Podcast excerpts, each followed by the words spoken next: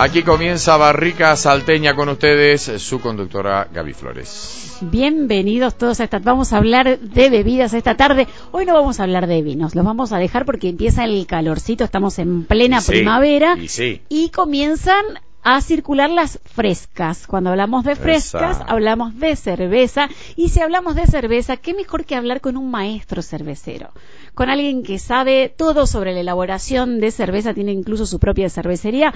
Vamos a hablar con un amigo de la casa, Federico él es el maestro cervecero de Siete Cholas. Bienvenido, Federico, ¿cómo estás? Buenas y tantísimo tiempo. De verdad que sí, ya lo estábamos escucharte. extrañando. No sé si tanto, pero Eso pensás vos, y te extra extrañaste, te extrañábamos. Eh, Fede, es- la, bueno, está mal dicho que es la temporada de cervezas porque hay cervezas para todo el año, pero bueno, normalmente es una bebida fácil de beber y las rubias, las cervezas rubias, en esta época del año comienzan a, co- a, este, consumirse más, hace más calor y uno toma más cantidad, pero hay cerveza para todo el año. Eh, háblanos un poco, con- actualizanos un poco sobre las Ahí. novedades de Siete Cholas. Eh, bueno, para eh, reforzar un poco el mensaje de la temporada ¿no? de cerveza, no sé si es la temporada de cerveza, pero sí es en la que los dueños de bares y fábricas se ponen más contentos. Sí, Claro. ahí está. Es que hace calor, entonces salimos, dan más ganas de salir. Claro, claro, totalmente. No, estuvo pasando mucho que el día estaba calentito y a la noche se ponía fresco. Claro. Entonces, eh, nada, no, no, no se, no se daba para tomar sus 45 cervezas como nos gusta a algunos. Claro, no, bueno, esas son una gran cantidad, pero eh, cuando hace eh, frío, en, en invierno, por ejemplo, la cerveza negra, bien combinada con la comida, es espectacular. Olvidate. Claro. o con un o con un brownie o También, mira qué un buen rico. chocolate Se me ocurre con un, sí, algo así, un brownie con un helado, así una, muy rico, con una cerveza negra, y no hace falta tomarla a tan baja temperatura tampoco. no es más la temperatura recomendada del servicio para cervezas negras y de alto nivel alcohólico eh, ronda los 15 grados para que te una idea se estamos hablando de una temperatura de, de vino Ahí está, Claro. muy bien, de un vino tinto. Bueno, eh, Fede, contanos un poco las novedades de, de Siete Cholas. ¿Las distintas variedades siguen siendo siete las cholas o aumentamos? no ya tenemos un montón de cholas Pero se nos, fueron, se nos fue de las manos lo de las cholas, pero sigue siendo siete cholas. Sí, sí, sí, de cholas, correcto. Bueno, abrimos nuestro nuestro taproom, nuestro bar, eh, acá en la, en la Güemes al 1600, eh, lo que nos da bastante más oportunidades de, de compartir un poco más con la gente, de sentarnos a charlar, preguntar, ver eh, cómo ven ellos la cerveza y Mm. la verdad que es muy divertido porque es donde, donde uno empieza a, a ver qué pasa de verdad, porque siendo una fábrica nomás, por ahí perdés un poco el contacto con el consumidor. Claro, y la devolución, Pero ¿no? La devolución. La que- devolución, Eso. aparte que es inmediata, Claro, claro. eh, y, y eso es re importante. A mí me gusta mucho hacer vueltas, rondas por las mesas, y pregunto uno a uno cómo vienen, y siempre me encuentro con el famoso, la cerveza artesanal me cae pesada. Ah, Y ahí es donde me siento y me pongo a charlar y pregunto, mira, ¿por qué? No, lo que pasa es que es muy amarga. Bueno, eh, bueno, yo en, en cartelera tengo por lo menos seis cervezas que no se pueden llamar amargas, que son cervezas Claro. bastante suaves. Y eh, dependiendo cómo esté yo con el bar esa noche, me- algunas veces me siento y me quedo y charlamos y vamos probando cerveza por cerveza y bueno, pará, pero esto no es lo que yo estoy acostumbrado Sí. a tomar cuando tomo cerveza. Claro. Eso te iba a decir, vol- volvamos un poquito a algo que dijiste recién. Eh, la cerveza artesanal me cae pesada. Esto puede tener que ver con que haya tenido una mala experiencia probando una cerveza artesanal que no haya estado bien elaborada, porque si Ah, está bien elaborada la cerveza artesanal, Claro. no hay ninguna posibilidad de que te caiga mal. No, no, no, olvídate, olvídate. Es, que es básicamente imposible. Cuando las cosas están bien hechas, eh, no, no tienen fallas, y cuando no tienen fallas, no te caen mal. La cerveza se cocina, hay distintos este, pasos en la elaboración de cerveza y puede pasar como con cualquier producto este, que se elabora para consumir, ¿no? El tema es ver en qué fab de qué fábrica estoy consumiendo y cómo Claro. es la fábrica, cómo trata el agua, cómo trata Sí, los implementos, cómo maneja las levaduras. Mient- Mientras más fría está la cerveza en el proceso, más, eh, más eh, expuesta está a distintos tipos de contaminaciones y, y, por ejemplo, casos de, de oxi- oxidación. Eh, porque como está muy caliente, con una cerveza que está hirviendo a 90 grados, es muy difícil que algún organismo vivo sobreviva a esa temperatura. Claro. Entonces, pero ya cuando pasamos a fermentación o a, maduración, que no haya cuidados en el mantenimiento de las temperaturas o, o mismo en la limpieza, ahí es donde empiezan los problemas. Y ahí es donde salen esas cervezas pesadas, o muchas veces tiene que ver un poquito con eh, el origen de la cerveza, cómo, cómo nosotros pensamos esa cerveza y saber manipular bien los, las materias primas. Porque eh, la famosa IPA, todo el mundo, no, a mí no me gustan las, IPAs porque son amargas. Amargas. Eh, el amargor tiene un montón de, de, grises. De, matices. no, no tiene que ser un amargor duro, o por ahí sí, o por ahí es un amargor suave, o es un amargor que, que acompaña eh, cuando uno piensa una receta de cerveza tiene que tener todo eso en cuenta. A ver, Fede, vamos, vamos a organizarnos como si fuéramos esta noche aquí en Salta a eh, la Leguizamón al 1600, entramos a... General, Güemes, perdón. 1600, entramos a... Ay, General Güemes 1600, está bien, ¿no? Entra, me imagino que debe ser muy colorido, como todo lo, que tiene siete cholas, entramos. Y decimos, bueno, nosotros queremos probar, hacer una degustación. ¿Por dónde empezamos y por qué? ¿Cuál sería el caminito que seguimos? de suave a... ¿cómo, ¿Cómo es degustar la cerveza? ¿Cómo hacemos la ruta de la, de la cerveza? Bueno, tanto si me cruzan a mí o si se lo cruzan a Edu, que es el, encargado, o, a Johnny, que es eh, el, mozo y el que tiene las mesas, la primera pregunta que hacemos nosotros es, ¿vos qué cerveza tomás generalmente? Claro. O cómo te gusta a vos tu cerveza. Claro. Entonces vienen lo que dicen, el otro día vino una chica cualquiera menos negra, y ahí me pegó en el corazón, te claro. Dije, pero, a ver. Pero ¿por qué cualquiera menos negra? Porque la cerveza negra no me gusta. Y dije, bueno, hagamos una cosa. Yo te voy a dar de probar la cerveza negra que hacemos acá en Si no te gusta, me la devolves y te regalo cualquiera. Y si te gusta, te la invito. Está bien. Este, Está bueno. Y la convertí en tomadora de. De cerveza. De, adelante. de negra, claro. claro. Eh, pero pero va por ahí. ¿Cómo y no, yo siempre tomo una cerveza industrial de esas suaves. A ver, bueno, acá tenemos cinco o seis opciones. Empezamos con una Jefe Weizen, cerveza alemana, con otra sabor de carbo dolor. Después nos pasamos una Lager.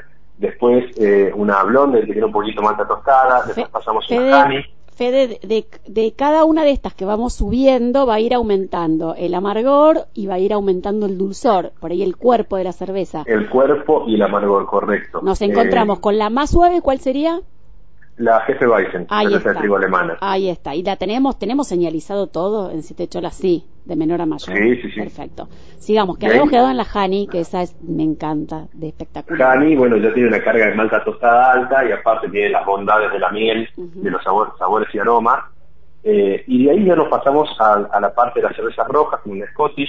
Dependiendo si tenemos alguna cerveza invitada, podemos tener una Irish Red o una American Amber Ale, que son cervezas rojas también y ya vienen las cipas y las negras. Y en estas rojas, volvamos a las rojas, en estas rojas, ¿cuál es la cantidad de amargor que tiene en relación a, la, a, las, a las blancas o a las negras? ¿Qué tipo de sabores o sensaciones encontramos? Bien, bien, tenemos que pensar que nosotros tenemos amargores que vienen del lúpulo y que vienen del nivel de tueste de las maltas. Entonces, las cervezas rojas eh, provienen de áreas en las que no había, eh, el agua tenía un pH... Demasiado alto para hacer cerveza, entonces necesitaban tostar las maltas para, eh, para poder eh, bajar ese pH con las condiciones de, la caramelización de la, de la malta. Y en esas áreas tampoco había mucho lúpulo, entonces tenemos cervezas suaves con notas eh, a cereales tostados, a galletas, eh, porque no tenemos ni la carga lupulada y el tostado de las maltas no es lo suficientemente alto. Bien.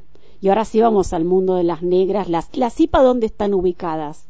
Y las IPA medio que salen, medio que se salen del, tema del color. Están como al costado, digamos, una línea paralela.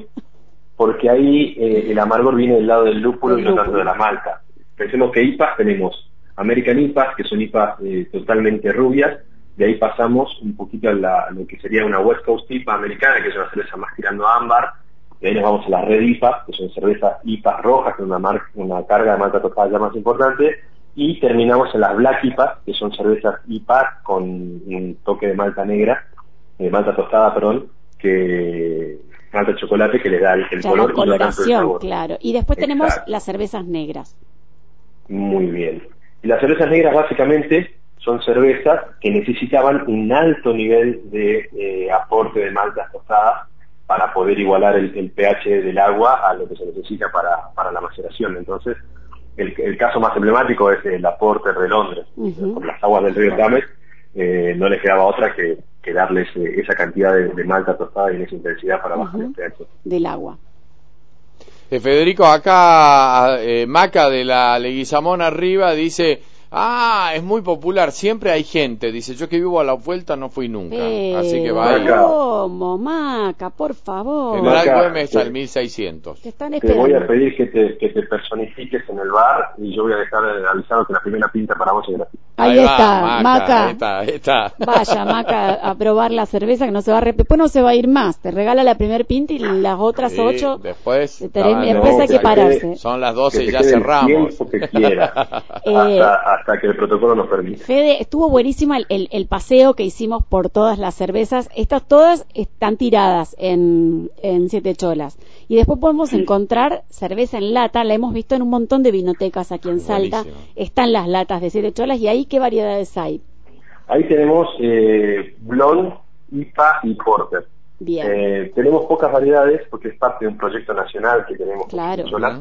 En, en conjunto con Cervecería Rabieta. Entonces, bueno, para, para añadir productos a, a- a la- a- esa línea de producción es un trámite bastante grande y engorroso, así que por ahora estamos con tres, con muchas ganas de sacar un cuarto estilo dentro de poco. Pero podemos eh, ir en las vinotecas y vamos, compramos y probamos. Hay una blonde Sí, que va a ser una más livianita. Después tenemos, me dijiste, Una English IPA, que es una IPA. IPA inglesa bastante amarga, ¿cuál es la diferencia? que- Perdón, ya que estoy preguntó, preguntona hoy, sigo preguntando, entre la American IPA y la England IPA. es, es algo muy lindo. Ustedes vieron que los ingleses eh, inventaron un montón de cosas. Sí, Mm. Vamos a los deportes, rugby, cricket, sí. por ejemplo. Los americanos llevaron el- el- esos deportes a Estados Unidos y los suavizaron un poco y de ahí salió el, el fútbol americano, el rugby, el béisbol, el cricket. Con la IPA Ah. pasó lo mismo. Eh, la IPA inglesa es una IPA amarga, con cuerpo, eh, bastante bastante poco aromática comparada con su, con su prima americana. Sí. Y los Yankees, ¿qué hicieron? Dijeron, bueno, a nosotros la queremos más liviana, sin cuerpo, eh, con mucho aroma y, y con poco amargor. Ah, Entonces apro- aprovecharon sus lúpulos, eh, sus lúpulos que son más bien eh, cítricos y, y con notas a frutas tropicales y le dieron esa carga aromática tan fuerte que tienen las IPAs americanas. Entonces, si nos gustan las cervezas bien amargas, vamos hacia una IPA inglesa con cuerpo, eh, con muy poco aroma, pero, pero bien presente. Si nos gustan las cervezas más livianas, con amargores más sutiles y más suaves, nos vamos a- hacia las IPAs americanas que tienen esa carga de, de sabor y aroma que, que aportan los lúpulos. Fede, ¿y la tercera lata que tienen? Es una porter, Una porter, una, negra clásica. Es una clásica la porter, ¿no? Dentro de las cervezas negras. Sí, sí, sí. Ahí está, tenemos esas variedades. Las he visto en muchísimas vinotecas, cierto, ¿eh? no en una o dos, sino en un montón. Así que este fin de semana, en estos días, cuando vayas a comprar cerveza y ves la latita y decís, estas son salteñas, Estas son. y después te llegás por la eh, General Güemes, ¿era? 1600. 1600. Ahí está. 1640 No me es la, la equivocar. dirección. 1640, ahí Macarena anda, porque como nos llegó el mensaje. Y después vamos a hacer, el, en el próximo bloque vamos a hacer el sorteo, vamos a ver quién se ganó las seis pintas y le pasamos los datos a Fede. Por supuesto. por Fede, supuesto. ¿qué, qué, ¿cuánta cantidad tienen de las siete? Yo, yo me acuerdo cuando eran chiquitos, los chicos de las siete cholas y recién empezaban. ¿Cuántas etiquetas tienen a hoy? ¿Cuántas? ¿Cuántos eh, estilos de cerveza distintos? Y por, por lo que fue pandemia y el ritmo al que nos deja producir, siempre tenemos entre 5 y 6 presentes en, en el bar y, y en otros bares. Pero ya hicimos más de 20 estilos diferentes y ahora si vuelve el ritmo un poquito a, a arrancar y a darnos rotación, vamos a vamos a hacer bastantes Claro. estilos más. Tengo ahí un par en la gatera que... que Eso. Una última porque- pregunta porque yo vi esto, pero tengo que Mm. confirmarlo. La cerveza en barrica, ¿qué pasó? Eh, nos encontramos con un pequeño detalle a los dos años y tres semanas. eh, aparecieron notas a acetona, Ah, que puede ser por una contaminación por acetobacter, que es un estilo de levadura Sí. que, que nada. pero esto dos años después, en la barrica. dos años después, recién, Fede, al principio estaba bien. Sí, la probamos cada 15 días y cuando estábamos ya por largarla apareció esto. O sea que con especialistas en, en lo que es cerveza y barrica Ajá. y nos dijeron que puede ser un proceso normal, entonces y después, se eh, dilu- sí, después se va. hay que hay que esperar un poquito y puede ser que un poquito más de tiempo haga que desaparezcan esas notas. Puede suceder eso, es verdad. pero veremos. Ahí la iremos a probar este, en la barrica, me recontra intriga. Fede Armanini, él es maestro cervecero de Siete Cholas, ha pasado por este Barrica Salteña una vez más. Muchas gracias, Fede. Siempre un honor. Muchas gracias y hasta siempre. Nos encontramos pronto. Federico Armanini, uno de los titulares de Siete Cholas. maestro cervecero es, de las recetas. Qué rico. Y ahí se